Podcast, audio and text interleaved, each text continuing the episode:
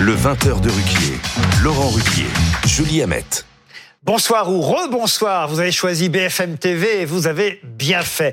On va parler football, mais est-ce que c'est vraiment du football au fond? On va parler de ce qui s'est passé hier soir, évidemment à Marseille. On s'apprêtait, on va dire, à se changer les idées, à regarder un match de foot pour se changer les idées avec, c'est vrai, cette période difficile qu'on vit. Et là, pour se changer les idées, on a été servi.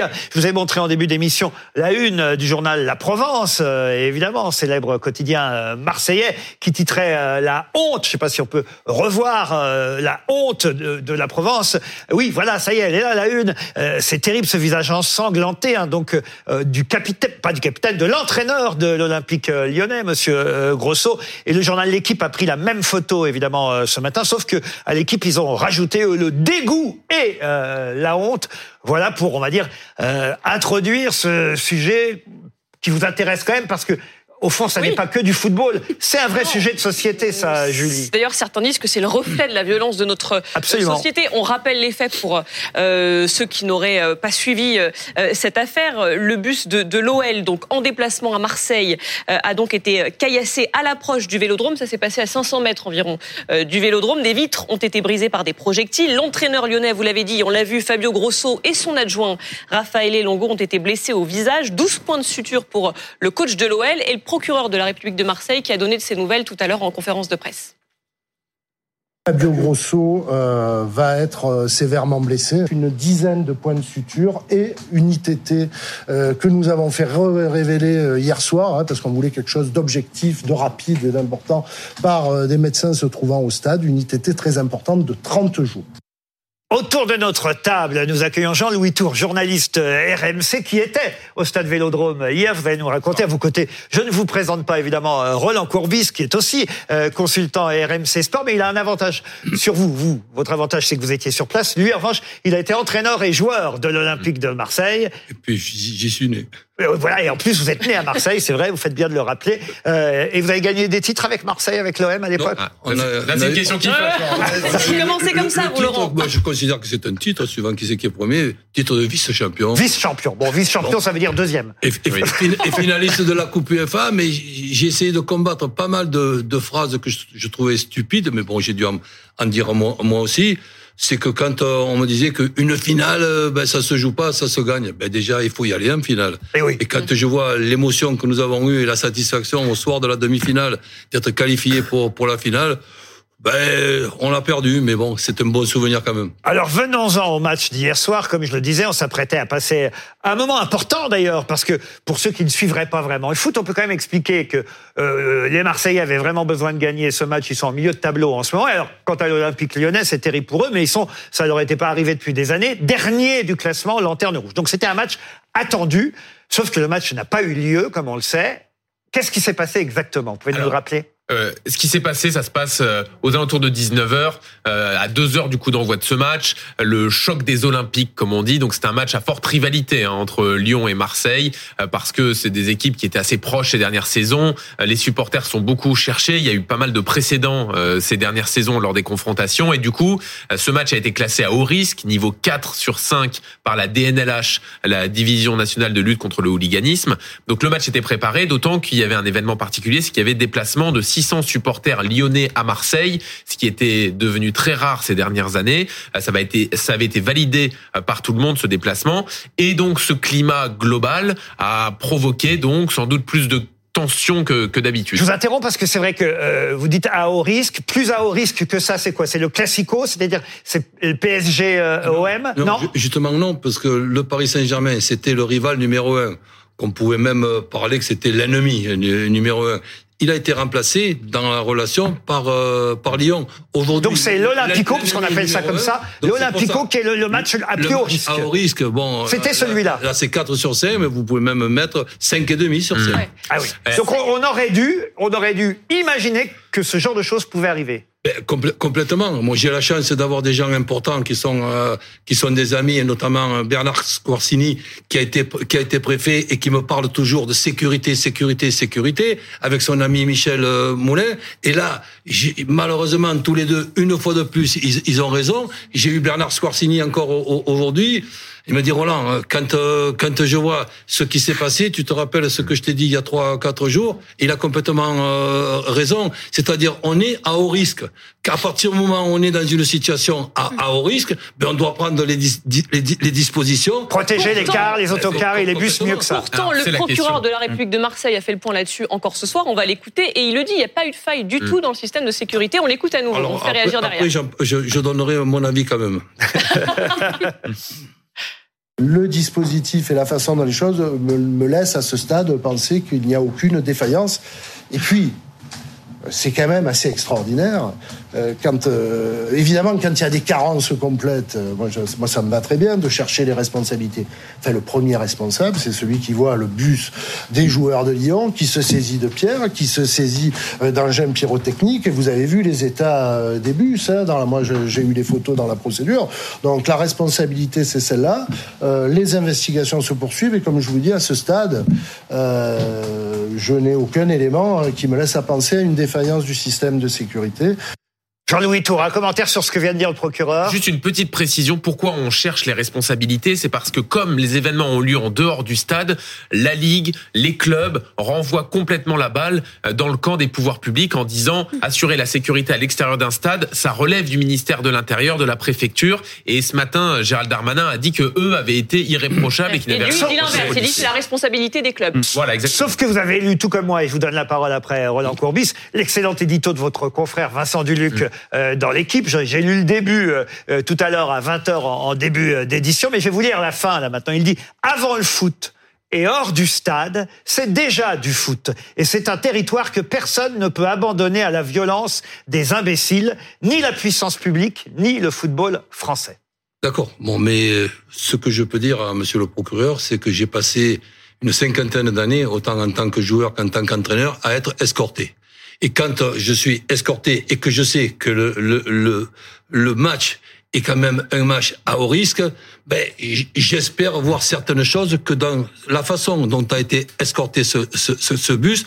Alors, on peut me dire aussi qu'il y a eu cinq ou six bus qu'il fallait escorter, et pour moi, c'était cinq ou six bus de trop. trop. Mais il aurait fallu quoi, alors quand- mais quand un match, on peut me raconter ce qu'on veut, et après, je suis le premier, s'il y a des arguments, à dire, OK, ça va, ça, j'y avais pas pensé.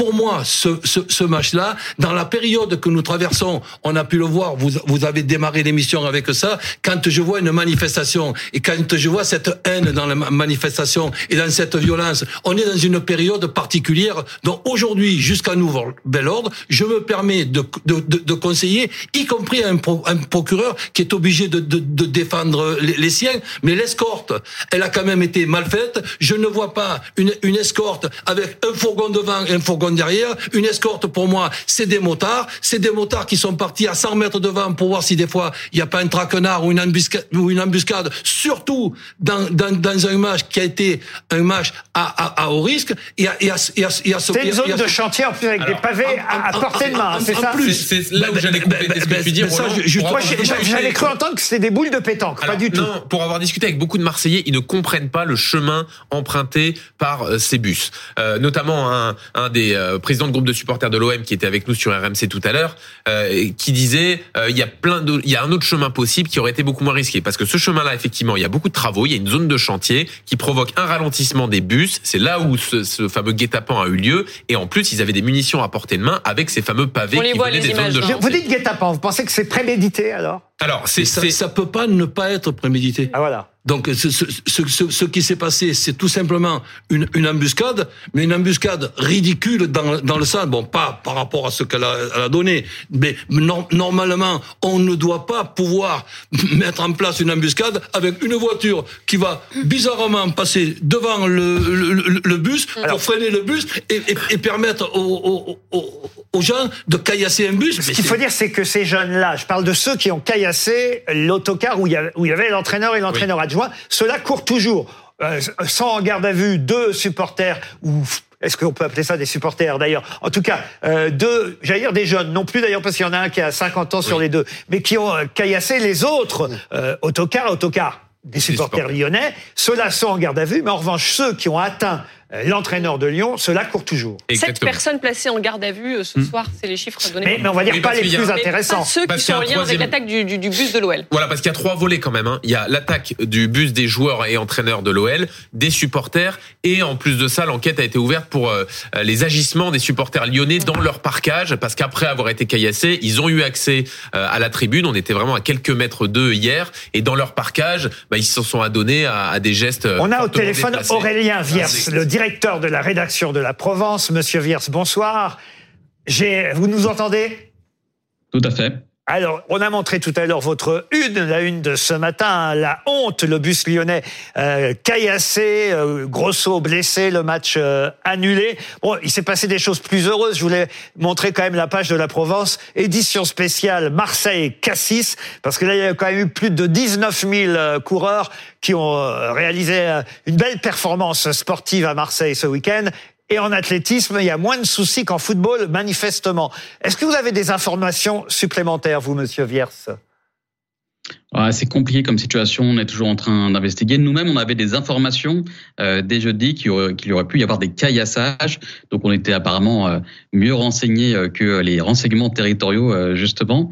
Mais c'est complexe. C'est-à-dire que le, le parcours était quand même très préparé par la préfecture de police. Les groupes de supporters des deux camps se sont réunis à plusieurs mesures, à plusieurs fois, euh, pour euh, étudier le, le, parcours. Et en fait, il faut bien comprendre que le Vélodrome est au cœur de la ville. C'est pas comme au Parc des Princes où euh, les bus euh, sortent de l'autoroute euh, ou du périphérique, prennent la, porte Maillot ou la porte Dauphine et s'engagent dans le Parc des Princes. Ici, il faut que les bus aillent au cœur de la ville. Et ce que nous dit la préfète dans notre édition de demain, à découvrir dans la Provence de demain, Laurent, c'est qu'ils avaient repéré justement un groupe de caillasseurs juste sur le, premier itinéraire qu'ils avaient repéré. Et donc, ils ont choisi ce deuxième itinéraire qui passe en plein milieu euh, d'un chantier. Euh, et là, ils sont tombés euh, sur des groupes un peu spontanés. Il y avait des groupes qui avaient préparé leur action contre les supporters, mais le tout premier bus, celui qui passe là où il y a les joueurs, là où il y a l'entraîneur, euh, apparemment, c'est un rassemblement spontané, c'était pas organisé d'après les premiers éléments euh, de l'enquête. Et euh, l'occasion faisant le larron, euh, ils ont tiré sur le, le car avec des canettes de bière. donc c'était un peu n'importe quoi. Et, et, Je donne la parole et, à nos camarades. Oui, Monsieur Courbis. Les bus des supporters, ils sont passés par où? Les bus des supporters sont passés par où demande Roland Courbis? Alors ils sont passés par le même endroit 20 minutes plus tard euh, et, euh, et, là ils sont tombés sur des sur un guet-apens euh, avec des boules de pétanque, ah, voilà. avec des c'est-à-dire que 20 minutes plus tard ils sont surpris d'avoir eu un guet-apens à l'endroit où il y a eu un guet-apens.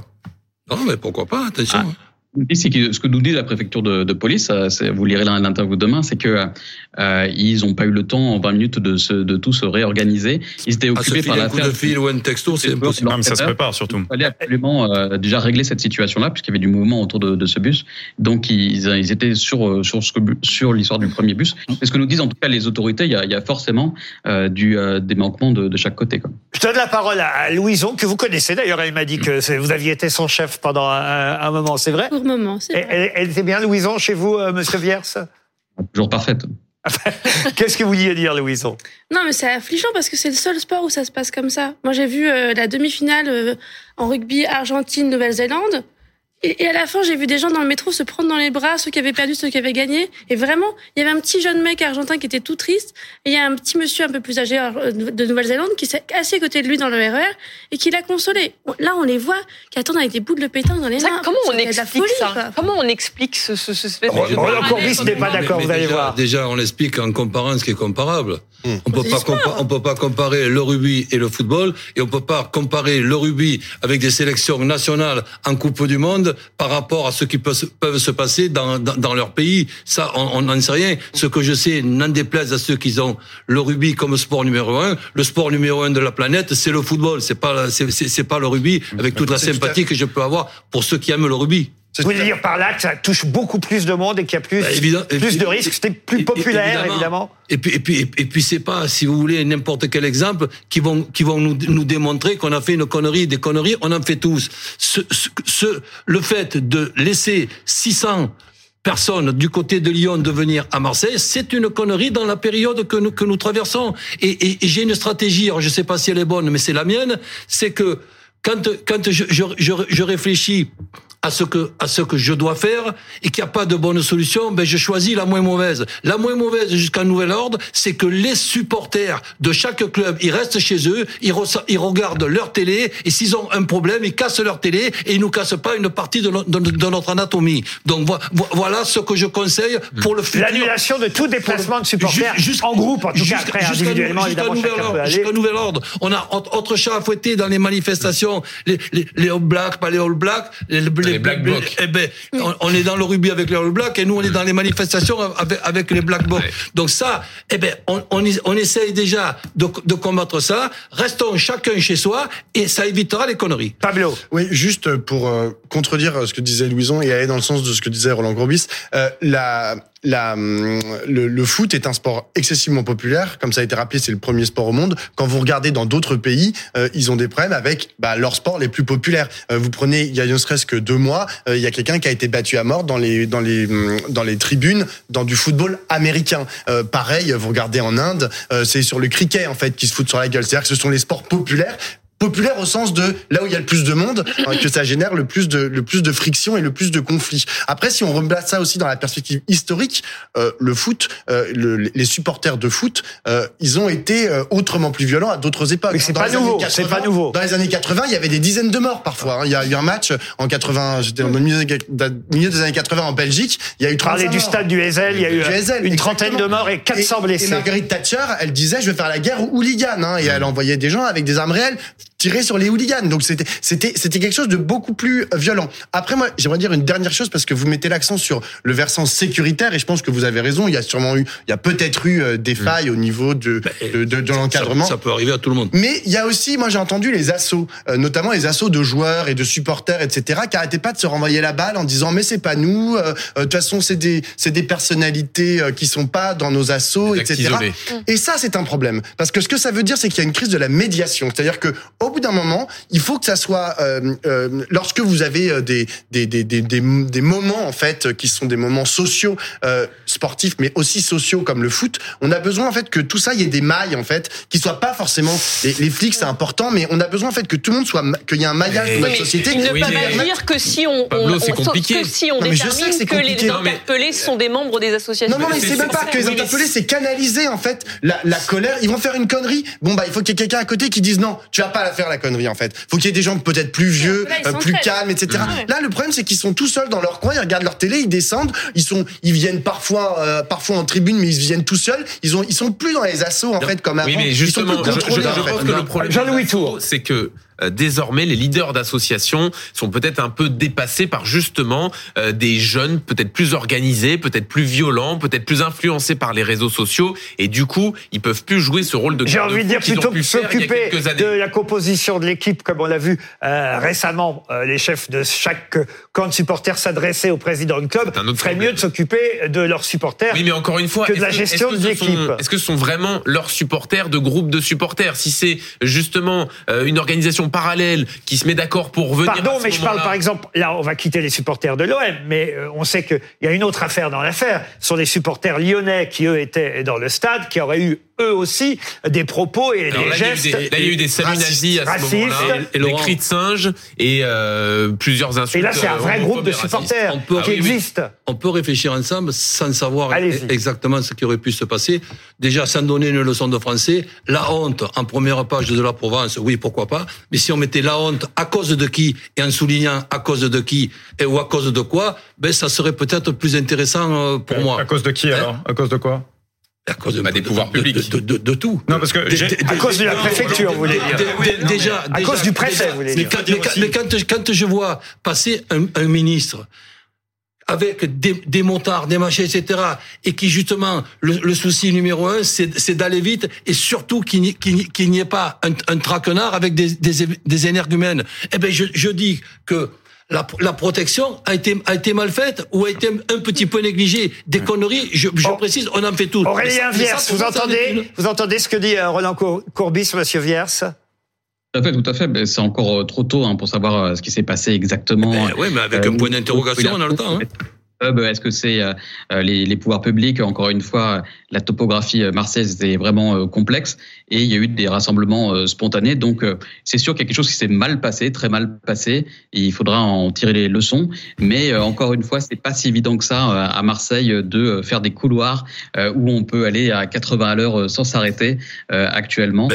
Et, à Paris non plus, hein, je vous rassure. non. Louis Morin voulait ajouter quelque chose. Je rejoins évidemment totalement Roland Courbis sur l'analyse de la situation. Tout à l'heure, lorsqu'on entend le procureur de la République nous dire qu'il n'y a pas eu de manquement des services de l'État, qu'a priori à ce stade rien ne laisse présager qu'il y a eu un manquement des services de l'État. policiers et gendarmes mobilisés. Oui, c'est ça. Il y a eu 500 policiers et gendarmes. Vous savez combien il y en avait pour la finale de la Coupe du Monde à Paris? Il y en avait 7500. Alors que là, on considère que c'est le match le plus à risque actuellement du football français. Eh bien, on n'en met que 500. Et après, on est surpris de voir qu'en effet, il y a un bus qui réussit à ah, caillasser. Ah, on nous dit, on nous explique qu'effectivement, ils ont changé le dispositif, qu'ils sont passés par une autre voie, qu'ils n'ont pas eu le temps de se retourner. Pardon, mais ça s'anticipe. Effectivement, si vous n'avez pas pris le temps auparavant de vous dire que peut-être il fallait prévoir un itinéraire bis, mm. c'est que là aussi, il y a un manquement au niveau des services de l'État. Maintenant, tout à l'heure, on a évoqué ce qui, moi, me semble. Vous n'avez pas demandé la démission de Gérald Darmanin, vous aussi Bien sûr que non. Et d'ailleurs, vous allez voir à la fin de mon raisonnement, peut-être que je vais euh, légèrement le rejoindre sur certaines valeurs, sur certaines choses. En tout cas, sur certains éléments. Tout à l'heure, vous avez évoqué la cause qui, selon vous, est une cause purement quantitative euh, du, des violences dans, dans, le foot. Moi, je pense que ce n'est pas le cas. En réalité, vous avez tout un tas de, de sports où il ne se passe strictement rien. C'est même euh, l'immense majorité des sports où il n'y a pas de violence. Et puis, les valeurs du sport, quel qu'il soit, en, en général, c'est avant tout des valeurs de progrès, d'ouverture, de tolérance, et qu'on ne retrouve pas ici dans le football. Ça fait des années, ça fait majorité des, des décennies. supporters, quand même, un stade comme ça, c'est 67 000 Évidemment, personnes. mais ça fait des décennies 99,9% qu'on laisse aussi, le euh, football entrer dans des valeurs de délinquance et des valeurs de racaille. Petit à petit, on voit que le hooliganisme continue à prendre euh, du terrain et Les on valeurs fait de la, rien. de la société dans laquelle nous pas. sommes, nous sommes Oui, en train de vivre. Et là, vous Mais- êtes en train de vous faire le porte-parole d'Éric Zemmour. Vous avez Non, vu le tweet non, de Zemmour. mais- C'est, mais je vais le lire. Non, Zemmour a tweeté des supporters avez- marseillais, avec des guillemets à supporters et des guillemets à marseillais, viennent de s'en prendre au bus des joueurs de l'Olympique lyonnais. Ils l'ont attaqué à coups de pierre et blessé l'entraîneur. Hein, il a tweet- tweeté dès hier soir avant de partir euh, en Israël, Zemmour. Et- il a dit, je me demande, ou écrit, je me demande de quel genre de supporters et de quel genre de Marseillais il s'agit. C'est ce que vous êtes en train de nous dire Non, non, non, parce que euh, moi je je je sais pas, je je laisse. Ah, c'est ce que je euh, croyais comprendre, Louis. Non, Pardon, non, hein. non, non, mais il y, a, il y a une certitude, c'est qu'aujourd'hui, dans le football, les valeurs, les valeurs de- du sport traditionnel ne se retrouvent plus dans le football. Oui, Et qu'il y a- alors, faut il y a une délinquance, il y a une, il y a une Mais- délinquance qui est en train de s'ancrer dans le football. Et effectivement, avec le cas Benzema, par exemple, qui a été condamné, qui a été condamné pour du chantage sexuel. À partir du moment où vous avez ce type de figure, Non, mais en fait, c'est très simple, Pablo. C'est qu'en fait, c'est très facile. Laissez terminer Louis Morin sur Benzema, qu'on voit pas le rapport pour l'instant. Alors allez-y. Le Mais à partir du moment où vous laissez ce type de figure s'imposer comme étant des leaders d'opinion dans un sport, il est logique qu'après vous ayez les supporters qui pensent exactement de la même manière et qui aient aient les mêmes valeurs morales que les leaders en, en question. Alors moi, je pense que ça n'a rien à voir, mais peu importe. Ah, Il n'y a pas d'aspect, il y a aucun aspect de valeur, Non, mais faire un lien culturel entre sur le hooliganisme. faire un lien entre le hooliganisme et euh, les convictions de Karim Benzema, je pense que ça n'a aucun lien. Et moi, ce qui m'énerve un peu dans ce que vous dites, c'est que on, on, on jette tout un sport entier à la poubelle. C'est-à-dire que pour l'agissement de certains supporters hier ou pseudo-supporters, euh, des agissements que l'on voit dans certaines manifestations, à la fin des manifs également, eh bien, Même on- pas on jette 1% tout du stade, en fait. hein. oui, mais on, on, on, on ne jette pas euh, toute l'idée de manifester en France en même temps. Alors que là, ce que vous faites, c'est que on dit qu'il y a eu ces actes-là violents, condamnables, et on dit que c'est l'ensemble du football qui a un problème avec ses valeurs. C'est l'ensemble du Tour, football qui engendre années- de la délinquance. ça fait- Moi, j'ai un problème avec ça parce que qu'on sait qu'il y a de plus en plus de violence je vous ai écouté. laissez parler Jean-Louis Tour, laissez parler Jean-Louis aspect quand même qui est énorme dans le foot, c'est on dit un sport populaire parce qu'il y a des millions de licenciés en France et il y a quand même une valeur sociale énorme au niveau du football amateur, au niveau des gamins qui jouent. Le foot sauve aussi de la délinquance. Exactement. On peut le dire. foot sauve une bonne partie des gens en banlieue. Ça offre une alternative aussi importante. Et ça m'embête quand on se sert de ces actes comme hier pour jeter l'ensemble du sport à la poubelle. C'est évidemment pas ce que je suis en train de faire. Je suis simplement en train de Ah, Vous avez parlé des valeurs euh, du de, football. de constater que malheureusement, on laisse le football entrer dans des valeurs de délinquance de plus en plus. Vous savez combien il y a d'arbitres qui sont euh, agressés euh, Ah, chaque année? oui. C'est colossal, c'est en train de se développer d'année en année. On, on constate de manière impuissante, sans rien faire. Attention, ça je ne dis pas qu'il n'y a pas de problème dans le football. Je ne dis pas qu'il n'y a pas de problème dans le football. Et dans le football amateur aujourd'hui aussi. Il y en a également, c'est vrai, mais il y a aussi toute une partie positive du football au Mm. quotidien que beaucoup pourront vous décrire. Pablo, très vite Pablo. hein. Oui, mais en fait, le, le, le football n'est pas imperméable en fait à tout ce qui se passe dans la société. Donc évidemment, on y retrouve le racisme qui est exactement le même Et que celui qui est dans la société. Pourquoi le rugby Mais l'est parce que le rugby, on n'est pas sur un sport avec les mêmes enjeux. Il n'y a pas les mêmes, il y a pas le même nombre de gens. En fait, ça représente moins la société. Bah, il y a plus de monde sur le terrain, le ils sont rugby- 15 alors le qu'il y en a rugby, que à mon 11 avis, au foot. représente moins la société française que ne le représente le Louison. Louison. Moi, je, pour avoir vu des matchs de football et des matchs de rugby, il y a surtout, on disait tout à l'heure, le président disait le masculin est neutre. Le masculin est violent aussi, en fait. Et ces hommes réunis tous ensemble, il y a une testostérone qui leur déborde par les trous nez, qui fait schlock schlock dans le cerveau. Et il y a un effet aussi de meute, en fait, de, de, je vais, je vais être le plus fort, je vais envoyer le, le pavé le plus loin. Et le rugby est beaucoup plus mixte dans, les, dans le public. Il y a des jeunes, il y a des femmes, des jeunes femmes, des jeunes enfants. C'est, ça aussi, c'est aussi c'est peut-être pas tout j'adore, enfin, le, 98 quand même. Mais, euh, mais c'est vrai que des, des, des, des hommes ensemble, ça, ça, ça, ça tire toujours vers l'avion. Il Mais faut, ça- mélanger. Julie va Ça, intervenir. ça pose aussi la question, évidemment, des, des sanctions, parce qu'on parle de cette banalisation de la violence, notamment dans le foot. Je rappelle, et vous l'avez dit, mais il y a donc notamment l'ouverture d'une enquête pour provocation à la haine raciale et injure à caractère racial, après des signalements de comportement dans l'enceinte du, du stade cette fois-ci. Sur le papier, c'est puni de 5 ans de prison. Euh, il y a quelques semaines, on a été confronté à peu près à la même chose, des supporters euh, du PSG euh, qui tenaient des propos homophobes à l'encontre de l'OM. Ils avaient été punis comment, eux? Ah bah, il y a eu un, la tribune a été fermée. Euh, Il y a eu un match à huis clos partiel, Mais c'est euh, tout. donc au Parc des Princes. Et- Bah, Après, la difficulté. Est-ce que d'ailleurs le PSG, l'ensemble des pardon de poser cette chanté. question, moi qui suis plutôt supporter de l'OM, on le sait, est-ce que quand même le PSG a pas fait mieux le ménage que l'Olympique de Marseille parmi ses supporters? Alors, il y a eu le fameux plan Le Prou euh, à un moment donné, mais c'est quand même des cas assez différents. Encore une fois, je ne sais pas si la comparaison est possible. Ce qui s'est passé à Paris, c'est qu'à un moment donné, il y a deux groupes de supporters très importants euh, qui euh, se sont affrontés. Il y a eu un mort euh, lié à, à- à cette opposition-là, qui date de 2007, et c'est à ce moment-là que le ménage a été fait. Là, euh, c'est le cas est quand même assez différent à Marseille, mais il n'empêche euh, qu'il y a quand même une prise de conscience à avoir. Euh, c'est un fait. Euh, je ne suis pas sûr que tout le monde l'ait cette prise de conscience. On peut en tout cas terminer en ayant une pensée pour l'entraîneur de l'Olympique mais- lyonnais, Fabio Grosso. D'autant plus que le pauvre, on peut le dire, n'a vraiment pas de chance depuis qu'il est arrivé ici dans le championnat français. Il vient pour reprendre en main cette équipe qui est lanterne rouge. Il a des problèmes avec les joueurs parce qu'il n'est pas très aimé manifestement euh, des joueurs. Il a même cherché une taupe parmi les joueurs la semaine dernière, une taupe qui aurait parlé à des journalistes contre lui et contre ses méthodes. Il est dernier et paf, à peine arrivé euh, euh, en France, il se fait en plus caillasser. Il va vraiment repartir, si un jour il repart euh, de France vers euh, l'Italie, il va repartir avec évidemment un, un souvenir terrible de la France. Rappelons que c'est lui, en plus, qui nous avait éliminés.